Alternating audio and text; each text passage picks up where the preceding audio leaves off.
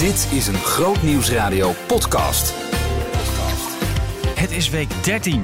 Man, wat gaat dat hard. Ongelooflijk, hè? Week 13 alweer. Eunice sprak met onze huisdichter, zo mag je hem wel noemen, Leo Heuvelman, over diepe dalen in zijn leven en de inspiratie die daaruit kwam om te dichten. En we hebben nog iets moois op de plank liggen: een interview van Ben Ketting. Groot Nieuwsradio podcast. Met Maurits Reinoud. En dat interview dat werd eh, vrijdag uitgezonden in Mens en Missie. Eh, dat ga je straks eh, horen. Het is een bijzonder verhaal van, van een echtpaar wat 30 jaar geleden wordt getroffen door een beeld. Eigenlijk Ehm, iets wat ze zien in het dagelijks leven. Ehm, het gaat over prostitutie en ehm, nou ja, dat beeld. Wat, dat blijft op hun netvlies plakken als het ware. Dat blijft daar zitten. Eh, ze worden ja, innerlijk bewogen, zou je kunnen noemen, om even in bijbelse termen te spreken. Om iets te betekenen voor, vrouwen in de prostitutie. Dat doen ze nog steeds, 30 jaar later. Ehm, ze hebben de stichting Ragam opgericht. Ehm, en daar ga je iets over horen in de podcast vandaag. Maar we beginnen even bij onze huisdichter, Leo Heuvelman. Ehm, ja, hij, hij, hij kent diepe dalen in zijn leven. En gek genoeg zag hij zichzelf nooit echt als een dichter. Tot het moment ja, dat, dat dat diepe dal kwam. En daar een soort van therapeutische werking van uitging van dat dichten. Eunice sprak met hem over dat diepe dal. Hoe die daarin kwam en ook hoe die daaruit kwam. Ja, dat, dat, zeg maar, de diepe dal heeft ongeveer geduurd van 2012 tot 2017. Dus wel echt vijf jaar. Ja. Eh, mijn vader is eh, plotseling overleden in, eh, in 2012. En ik wist, ik was toen 27 en ik wist eigenlijk totaal niet hoe ik daarmee om moest gaan. Het botste ook frontaal op de periode waar ik met mijn gezin eh, in zat. Hè. Je bent aan het bouwen, we hadden net twee jonge kinderen. En opeens overlijdt je vader plotseling. Hmm. Dus ik had toen ook geen emoties. Eh, ik kon het niet uiten. En ik ben eigenlijk maar gewoon doorgegaan en, en dingen gaan, gaan, gaan doen en organiseren. Eh, tot een paar maanden later ik opeens ja, paniek kreeg. In heel veel situaties. Het begon in de kerk, eh, eh, op mijn werk, op de snelweg in de auto. En hoe zag dat er dan uit? Ja, dat is echt verschrikkelijk. Ehm, hyperventileren, eh, totaal de controle kwijt zijn over wat je aan het doen bent en, en, en, en je rationele denken. Mhm. Eh, dus je, je, bent, ja, je staat volledig in brand. Alsof je in het, in, in het oerwoud loopt en opeens oog in oog met een tijger staat. Eh, Zo'n verlammende angst voel je, zeg maar. Zo. Dus mijn leven zoals die was, eh, waar, waar ik overal vooraan stond en eh, de, de hele wereld over reisde, die veranderde eigenlijk binnen een paar weken toen, in 2012, eh, in een leven waar ik, waar ik niet heel veel meer kon. Hmm. Ehm, en wat het ergste van die angst en paniek is, is dat, ik, dat je dingen gaat, gaat mijden. Want je wil alles doen om te voorkomen dat je dat nog een keer meemaakt. Dus dat noemen ze ook wel de angst voor de angst. Hmm. Eh, en, en, eh, dus ik ben al die situaties gaan mijden. Dus ik, ging, ik durfde niet meer de snelweg op, ik durfde niet meer naar de kerk. Eh, en dat heeft, heeft dus een paar jaar geduurd. Dus En had jij meteen in het begin al door wat er aan de hand was? Dacht je dit is iets, iets Nee. lichamelijks? Of wist je meteen dit is, dit is psychisch? nee, ik had daarvoor eigenlijk nooit last gehad van psychische klachten. Dus ik, ik, ik herkende het totaal niet. Eh, maar ik ben wel vrij snel in gesprek gegaan met een psycholoog. Mhm. eh, op verwijzing eh, van, van, door de huisarts. En, Vond je dat ja, lastig om daarop in te gaan? Ja, tegelijkertijd, zelfs als dat jij hele heftige kiespijn hebt, dan, dan moet je ook naar de tandarts. En zo was dit ook. Dit was heel heftig. Dus ik moest wel. Eh, maar ik zat daar ook echt van, joh, zo, wanneer, wanneer kan ik weer verder? Ja. Eh, dat zal met een maand alweer gaan. En toen zeiden ze al wel, van, nou, dit, dit gaat wel langer duren. Eh, en eh, nou, uiteindelijk heeft het vijf jaar geduurd. Zo, had je, dat, had je dat verwacht, die vijf jaar? Nee. Hmm. Nee. Maar dat heeft ook. sommige mensen zijn er ook met een jaar vanaf. Hè? Dus dat heeft ook met je ja, situatie te maken, met je karakter. En ik durfde dus heel veel niet. Ja. Ze zeggen, er is ook een spreekwoord die ze, ze zeggen ook wel eens. Eh, eh, het komt te paard en het gaat te voet. Hè? Dus het komt heel snel in je leven en het gaat heel langzaam weg. Hmm. En dat is met, met, eh, met psychische klachten over het algemeen moet je daar heel veel geduld mee hebben. En dat is niet mijn sterkste punt. Hmm, nee, dat, dat zeggen ze over vertrouwen. Ook wel zo'n lastig, lastig iets inderdaad in je, in je hoofd. Maar ja. Ehm, en dat dichten, dat begon op aanraden van de psycholoog, toch? Ja, ik heb ja, twee, drie jaar intensieve begeleiding gehad. Eh, heel veel gesprekken gehad met de christelijke psycholoog. Eh, ja, over van alles eigenlijk. Hè? Over het, het sturen van je gedachten. het herkennen van je emoties, maar ook gewoon heel concreet oefenplannen opstellen. Want ik heb dus zeg maar een paar jaar echt in een kilometer van, in een straal van vijf kilometer rond mijn huis geleefd. Verder mhm. kwam ik niet. Ehm, dus eigenlijk wat we nu meemaken met onze beperking van vrijheid, jij, jij weet hoe dat voelt.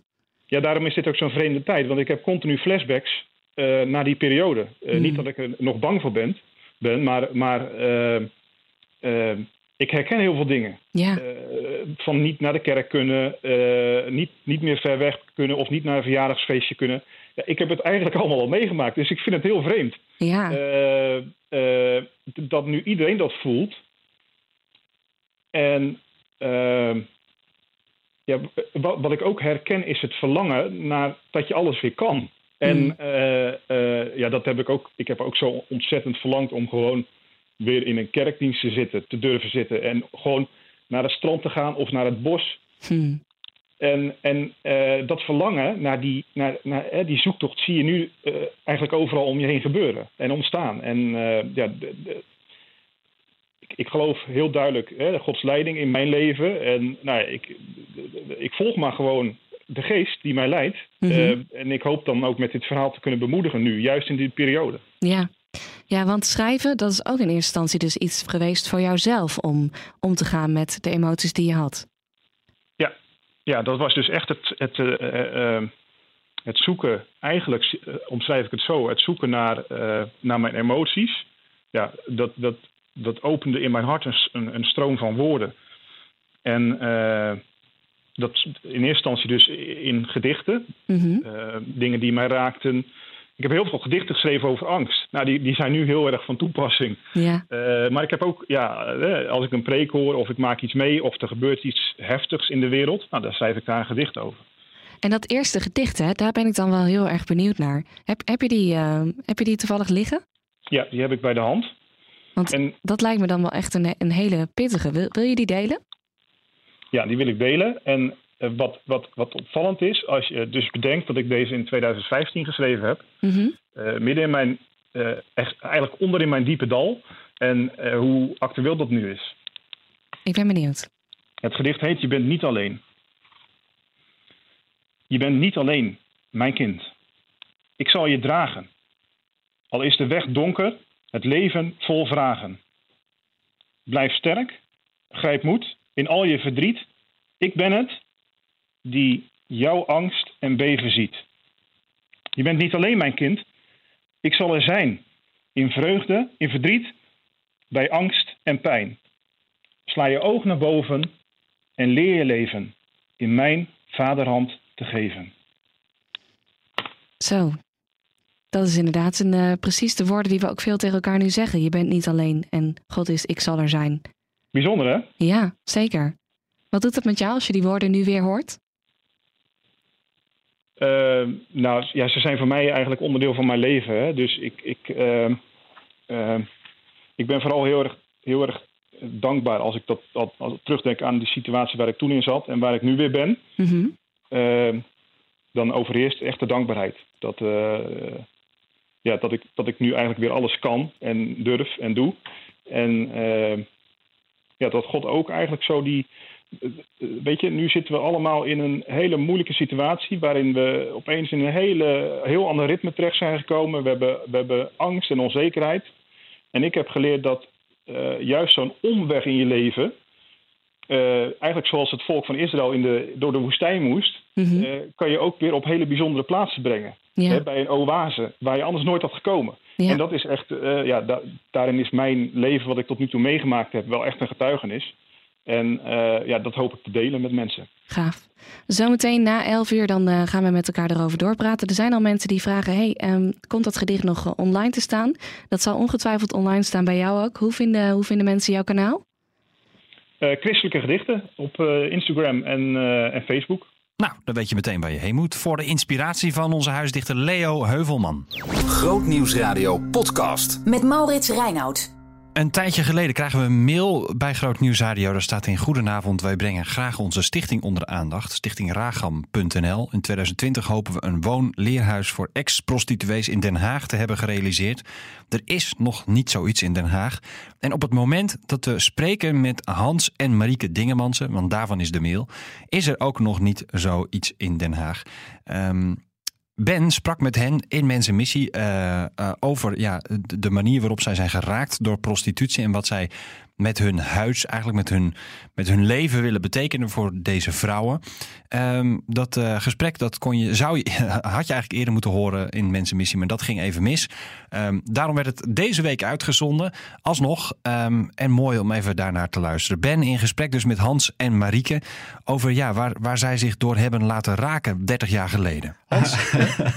nou, wij, wij... Maar waren jullie samen eigenlijk? Ja, ja, wij waren zeker samen. We hadden net een relatie. We hadden net, we hadden net een relatie. En we hadden een vriendengroep uh, uh, vanuit uh, verschillende jongeren, 18, 19 waren we, ja. in Zeeland. En wij vonden dat we vanuit de, Zeeland iets moesten gaan doen of wilden gaan doen hè, voor en thuislozen in Rotterdam. Net rondom de kerst, mm -hmm. je kent het wel, die dagen donker. En we willen graag iets voor ja. anderen doen. We namen contact op met een stichting in Rotterdam. En die vonden het een fantastisch idee. Wij busje gehuurd. Wij uh, allerlei sponsors uh, gezocht mm om eten en drinken te realiseren. En we gingen soep en lekkere dingen brengen op de straat in, um, in Rotterdam. En vervolgens hè, raakten wij uh, in gesprek met daklozen. En we gingen ook naar een plek, de Keilenweg, hè, waar destijds ook de tippelzone was ja. van, van, van, de, van de prostituees. Nou, en daar, nou, Marieke kan dat denk ik iets beter vertellen. En daar is Marieke vooral geraakt hè, door dat wat, ze, ja, dat wat ze zag. Wat gebeurde er, Marieke? Ja, uh, we hadden een kopje soep en uh, die deelden we uit aan de, aan de vrouwen. En ik zie nog op de Keilenweg uh, een vrouw staan, mager en, en ze was in uitdagende kleding. Ja. En haar ogen stonden zo leeg en ik gaf haar de kopje soep. En ik had zoiets van, dit kan niet waar zijn. Zo'n vrouw die daar haar lichaam weggeeft Mhm. aan, aan mannen. En ik vond het zo vernederend en het kwam zo binnen dat ik dacht van eens ga ik daar een verschil uh, van maken, meemaken. En ja, wist je dat, voelde je dat toen? Ja, ja, ja het, het, kwam binnen en nog steeds weet ik hoe die vrouw eruit ziet en nog steeds zie ik haar Ja, lege 30 jaar blik. geleden. Ja, 30 jaar geleden. En uh, want ik denk dit kan niet waar zijn. Mhm. Dus uh, het heeft heel lang in mijn gedachten gezeten en um, op een gegeven moment ben ik het Schalakenkoord in Amsterdam gaan volgen Ja. en in um, en Deventer ben ik daar ook uh, wezen kijken. Alleen ik voelde van, nu kan ik er nog niks mee doen. Mijn geloof was nog niet zo sterk. En Mhm. mm -hmm. ik vind wel dat je een bepaalde levenservaring moet hebben. Op een gegeven moment uh, waren wij, denk ik, Hans en ik twee jaar geleden... Mhm. Mm -hmm. dat we een keer hadden met elkaar erover van... Ja, hoe kunnen wij ons leven nou in dienst van God uh, besteden? En uh, daar zijn we met elkaar uh, over in gesprek gegaan... En op een gegeven moment hadden we zoiets van: hey, kunnen wij niet iets doen voor uh, de vrouwen die wij of die ik dan elke donderdag uh, ontmoet? Mm. Ja, want uiteindelijk hè, uh, ben jij, we, zijn, we zijn acht jaar geleden hier in het Westland of in het Westland komen wonen. daar is, heeft Marieke toen gelijk gezegd: dan ga ik vrijwilligerswerk zoeken bij de haven, want hè, dat is mijn passie. Ja. we deden al jaren pleegzorg in ons huis. Onze beide dochters zijn wat ouder geworden, dus je gezin wordt ook anders, waardoor pleegzorg, crisispleegzorg, niet meer helemaal mogelijk is. Of dat, dat ja, dan word je ook zelf wat te oud als, als ouders, uh, naar mijn idee. Ja. Dus dat was eigenlijk dus het fase waarin we zeiden: van, we hebben altijd gastvrijheid betoond aan kinderen in crisissituaties. Een beetje, een beetje ons, ons, ons huwelijksidee, hè? Mm -hmm. gastvrij zijn voor anderen. Laten we dat misschien voor een andere uh, doelgroep kunnen, kunnen besteden. En toen kwam Marieke met het idee van kunnen we dan niet iets voor prostituees doen? Hè? Voor de vrouwen die ik ontmoet daar. Ja. Uh, en toen dacht ik van nou, dat vind ik nogal wat. Maar goed, we zijn het idee uit gaan werken. Ja, en het is geworden tot, uh, tot, een, tot een stichting, ja, stichting Ragam. Ja. Nooit gedacht hoor, overigens dat, ik ooit zelf een eigen, dat we ooit zelf een eigen stichting zouden gaan organiseren. Hè? Ook, als, ook als echtpaar zijnde. Mooi om te doen. Ja, en, en ook als aanvulling, het, het is ook mooi hoe, hoe God je leven leidt. Zo van, het is hmm. nu gewoon geschikte tijd. Kinderen zijn wat ouder. Oh ja. uh, zelf ben je wat ouder. Je hebt meer levenservaring. En ook, uh, ja, ook de dankbaarheid dat ons huwelijk stabiel is. Dat wij er samen voor kunnen gaan. Ja, en, en daarbij wat mij, hè, en dat, dat, dat raakt mij als man. Hè, we hebben twee dochters, twee mooie meiden. En ze worden, hè, ze, ja, ze, ze worden steeds ouder. En als je ziet hè, hoe krachtig vrouwen kunnen zijn. Hè? Maar hoe vol idealen die, die meiden van ons ook zijn. Dan denk ik van ja, maar uh, die vrouwen die er achter de raam staan. Die waren ook ooit 14, 15, 20. En wellicht met idealen. En hoe sunt is het, ja, in mijn ogen hè, persoonlijk, Mhm, dat mhm. je daar je lichaam staat te verkopen. Ja. Voor, nou ja, dus, dus dat is een extra motivatie uiteindelijk om samen met Marieke dit te doen. Hè. Marieke vanuit de innerlijke motivatie vanuit het straatwerk. En voor mij uit, meer als man, als vader zijnde, vanuit een stuk ja, passie voor, voor vrouwen op een man- goede manier hun dromen uit laten uitkomen. Dus eigenlijk was, wa- waren jullie eh, dochters, zoals ik het zo kan zeggen, ook een soort van triggerpoint om dit te beginnen. Zeker. Ja. Voluit. Zeker wel. Ja, ja, zeker. ja, dat weten ja. ze ook. Ja. Ja, ja. Ja. En we hebben het ook in overleg, overleg met, eh, met hun gedaan. Zo van, omdat je dat gewoon ook met elkaar als gezin moet je verhuizen. En ook al zijn ze op kamers, hun thuis blijft toch hun thuis. Ja. Dus ook zij staan er gewoon volledig achter. Ja. Wat geeft jouw werk dit, Marieke? Ehm, Wat krijg jij terug? dat, is een, dat is een hele mooie vraag, eh, Ben. Soms ga ik heel verdrietig uit de straat. En, ehm, en leeg. En aan de andere kant denk ik van, hoe is Jezus? Hm. En dan mag ik Jezus volgen. Jezus, die veroordeelt niet. Er zit totaal geen veroordeling in. Die gaat naast de vrouw staan en die zegt, jij mag er zijn. En als ik soms kijk in zo'n werkkamer, dat eh, we samen met de vrouw bidden, we houden elkaar vast en eh, we bidden tot God. En als ze dan tegen mij zeggen van, ja, maar God veroordeelt toch. God vindt dit toch niet goed wat ik dan doe. Mhm. En dat we dan kunnen zeggen, maar de liefde van God is gewoon veel groter. Ja. Ja. En dat je dan eh, weggaat uit zo'n bordeel. En dan ben je verdrietig. Maar de andere kant ook van, we hebben een grote God die gewoon niet oordeelt, niet veroordeelt, maar die achter een vrouw of naast een vrouw staat.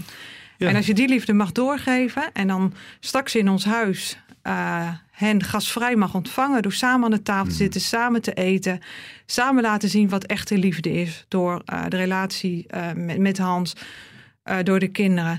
Ja, daar daar word ik alleen maar blij, maar vooral ook dankbaar. Ik denk zelf, eh, ik heb eh, een tijdje de Kruispost gewerkt in eh, Amsterdam. Mm. En daar kwamen met name toeristen naartoe, maar ook eh, prostitutie, pro, eh, prostituees, zoals ik het zo even mag zeggen. Ik vind het heel mooi dat je dat vrouwen noemt, maar voor de, voor de buitenwereld zijn dat dan, hè, die noemen dat prostituees of sekswerkers. Omdat, omdat ze er niet dichtbij staan. Eh, wordt, eh, ik ook. Ik had daar, ik, wist totaal niets van die wereld. Op een gegeven moment was ik op die kruispas aan het werk. Toen werd er een vrouw, kwam, werd binnengebracht. Was dronken. Eh, nou, het was eerst een beetje van wat is nou precies aan de hand? Nou, ik had een witte jas aan, ik was met een arts. Nou, ging de, ging de uit en die had een enorme. Het was, ik, ik zie het nog voor me, alsof ze een limonadeglas zo rond, een ronde cirkel te, op de, decolleté. Daar had een, een, een, een, een klant had daar een sigaret in gegooid. Zij was zo dronken, ze heeft niet eens gevoeld. Er zat een enorme grote, perfect ronde eh, brandplek. Ja. Helemaal weggeschroeid. Derde graad verbranding, is verschrikkelijk. Eh, en op dat moment realiseerde ik me dat het, ja, nou ja, niet dat het vrouwen waren, maar wel dat het, het kwam dichtbij. Hm. Weet je, en, en, en- is dat ook wat jij ziet, omdat je, omdat je daar contact mee hebt, omdat je hun leven kent? Is dat wat je aangrijpt? Dat je de mens erachter ziet, de, de, de, de lijden eigenlijk. Ja, wat, wat ik soms wel eens bijzonder vind, dan zie je zo'n vrouw eh, achter een raam flaneren voor de mannen. En dat je dan in een, en dat gaat in een fractie, zien wij de vrouwen en dan zie je de kwetsbaarheid, maar ook gewoon het mens zijn. Ja. En dan kijk je in de ogen van die vrouw en heb je zoiets van, ja, ook jij hebt dit niet gewild. Nee, en, en ik denk vooral hè, dat de mensen zien achter de vrouw. Hè. Ik denk dat dat in essentie ook het, werk moet zijn hè, van iedere hulpverlener, maar ook, ook van ons als, als, als christen, zeg maar. Hè. Ieder heeft zijn verhaal, maar zo'n vrouw eh, leidt naar mijn idee ook echt een dubbel leven. En volgens mij is dat mens eigen dat je ook een dubbel leven kan leiden. Hè. Maar als christen moet je volgens mij hè, eh, nou ja, zo naar de mens kijken dat je achter die façade van wat dan ook, hè, uiteindelijk het schepsel ziet door God gewild, door God in deze wereld gebracht. Hè, als we, hè, en, en tot een bepaald doel helpen, helpen komen. En dat is uiteindelijk wat me ook drijft. Hè. Luister naar het verhaal, verdiep je in het verhaal en stel je oordeel vooral heel vaak uit. Hè, want we hebben snel een oordeel over dit mag niet en zus en zo. Maar stel vooral je oordeel uit en probeer het niet te oordelen. Want dat geeft nou de mensen de kans om tot bloei te komen en ook echt kwetsbaar te worden. Om uiteindelijk van die kwetsbaarheid weer uiteindelijk ja, tot bloei te gaan komen. Ja. Ja. En dan is het ook echt zo, verleden bepaalt je toekomst niet. Nee.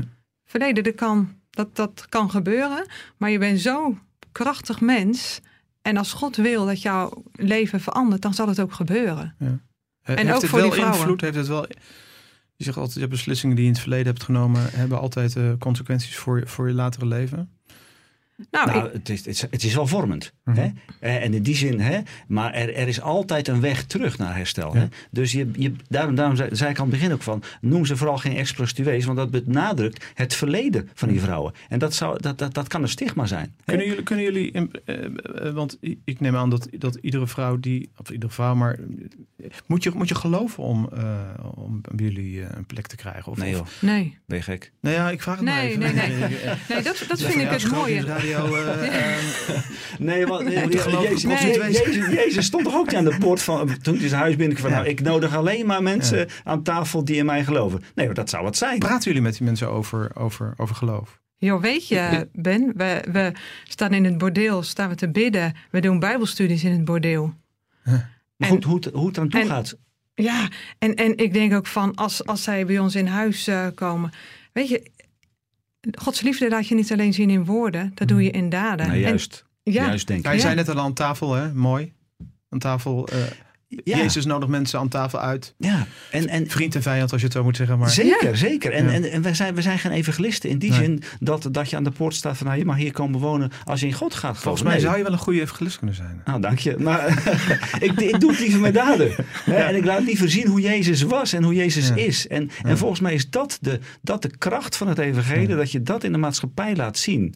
Ja. Mooi. Even kort nog, want eh, we gaan al verschrikkelijk over de tijd. Ragam, waar komt hij nou vandaan? Het is Hebreeuws voor barmhartigheid. en um, we, hebben het, we hebben het gedaan omdat dat het iets van de liefde van God he, uh, duidt. Diepe liefde. en er is een Psalm 72, dat is eigenlijk een, een, een psalm van een psalmproject. Daar staat iets moois. Hij is met koninklijk erbarmen hun eenzaamheid nabij. En dat koninklijk erbarmen, dat heeft ons getriggerd van dat, dat is zo mooi. erbarmen, barmhartigheid, ja, dat is iets waarmee we de mensen willen dienen. Dus dicht bij het hart van God en dat hart van God ook uitdragen naar de vrouwen om ons heen. Um, tot slot, uh, jullie zoeken een pand. Hoe moet het eruit zien? Uh, wat ik Want er luisteren veel mensen. Dus ja, nou ja, eh, in, Den Haag, hè, want we hebben uh, uh, hart, voor, voor Den Haag, hart voor de vrouwen in Den Haag, ook voor, qua financiering met de gemeente Den Haag wellicht. Hè, maar een pand waar, waar voldoende ruimte is, zeg maar tussen de 300 en 350 vierkante meter groot. Liefst vier woonlagen waar je uiteindelijk als gezin goed kan gaan wonen en waar je ja, als, als vrouw ook ruimte hebt om appartementen in te, in te realiseren. Hans en Marieke, dankjewel. Uh, tijd gaat hard, hè? Het gaat heel hard, ja. en, uh, ik, ik hoop jullie, voor de uitnodiging. Ja ik, ja, ik hoop dat jullie nog eens terugkomen. Want uh, als het pand er is, dan zou ik jullie graag eens willen spreken hoe het gaat. Ja, heel welkom. En, en tot slot, hè, we hebben een eigen website. waar je ja, op kan, ja, die ga kijken. ik noemen. Ehm, wil je het project steunen? of weet je een perfecte plek in Den Haag voor een woongemeenschap van... Ja, nu zeg ik het woord toch even, voormalig prostituees. Maar ik moet eigenlijk zeggen, misschien wel vrouwen in nood Vrouwen die een nieuwe toekomst willen. Vrouwen die een nieuwe toekomst willen. Lekker positief. Uh, dankjewel Marieke. Dan uh, ga dan naar Stichting Ragam. En Ragam is met A-C-H-A-M. R-A-C-H-M. Stichtingragam.nl. Dank voor jullie komst. Graag gedaan. Graag gedaan. En succes. Veel zeggen. Dank je wel. Ja, dat was het gesprek met Ben en Hans en Marieke over uh, het werk wat zij doen voor, uh, voor nou, vrouwen in nood. Zou ik, zo zal ik het dan ook maar even noemen. Um, fijn dat je luistert naar de wekelijkse podcast van Groot Nieuwsradio. Alle gesprekken, of nou ja, alle, ja, sowieso alle uitzendingen die we hebben, die vind je terug op grootnieuwsradio.nl slash gemist. En er zijn ook best wel wat gesprekken die we plaatsen op onze website grootnieuwsradio.nl. Dus als je meer wilt weten of horen of zien, dan moet je daar even kijken. Um, best wel veel bijzondere uitzendingen ook gehad. Afgelopen week hadden we bijvoorbeeld de, de gebedsavond. Nou, daar ga ik niks van herhalen. Dat is dat moet je, daar moet je dan op dat moment naar luisteren. Elke laatste woensdag van de maand is er sowieso tussen 8 en 10 een gebedsavond bij Groot Nieuws Radio. Natuurlijk deze zondag ook weer een kerkdienst. Dit keer gaat daarin voor uh, Wim Hoddebach. En die kerkdiensten die organiseren we sowieso zolang als de maatregelen van de overheid ja, uh, door blijven gaan. Dat is nu tot 1 juni. Dus tot 1 juni hoor je sowieso elke zondag vanaf 10 uur s ochtends hier live bij Groot Nieuws Radio een kerkdienst. Um, aanstaande zondag wordt de muziek verzorgd door Rob en Joke Buis. Uh, en vanaf volgende week uh, uh, door een nieuw muzikaal duo. Um, als je daar meer over wilt weten, dan moet je zondag luisteren, want dan maak ik dat bekend. Dankjewel voor het luisteren naar de podcast. Abonneer je even, dan krijg je hem volgende week vrijdag automatisch. En vertel ook eens iemand anders over de podcast. Vind ik leuk. Groetjes. Behoefte aan meer? grootnieuwsradio.nl slash podcast.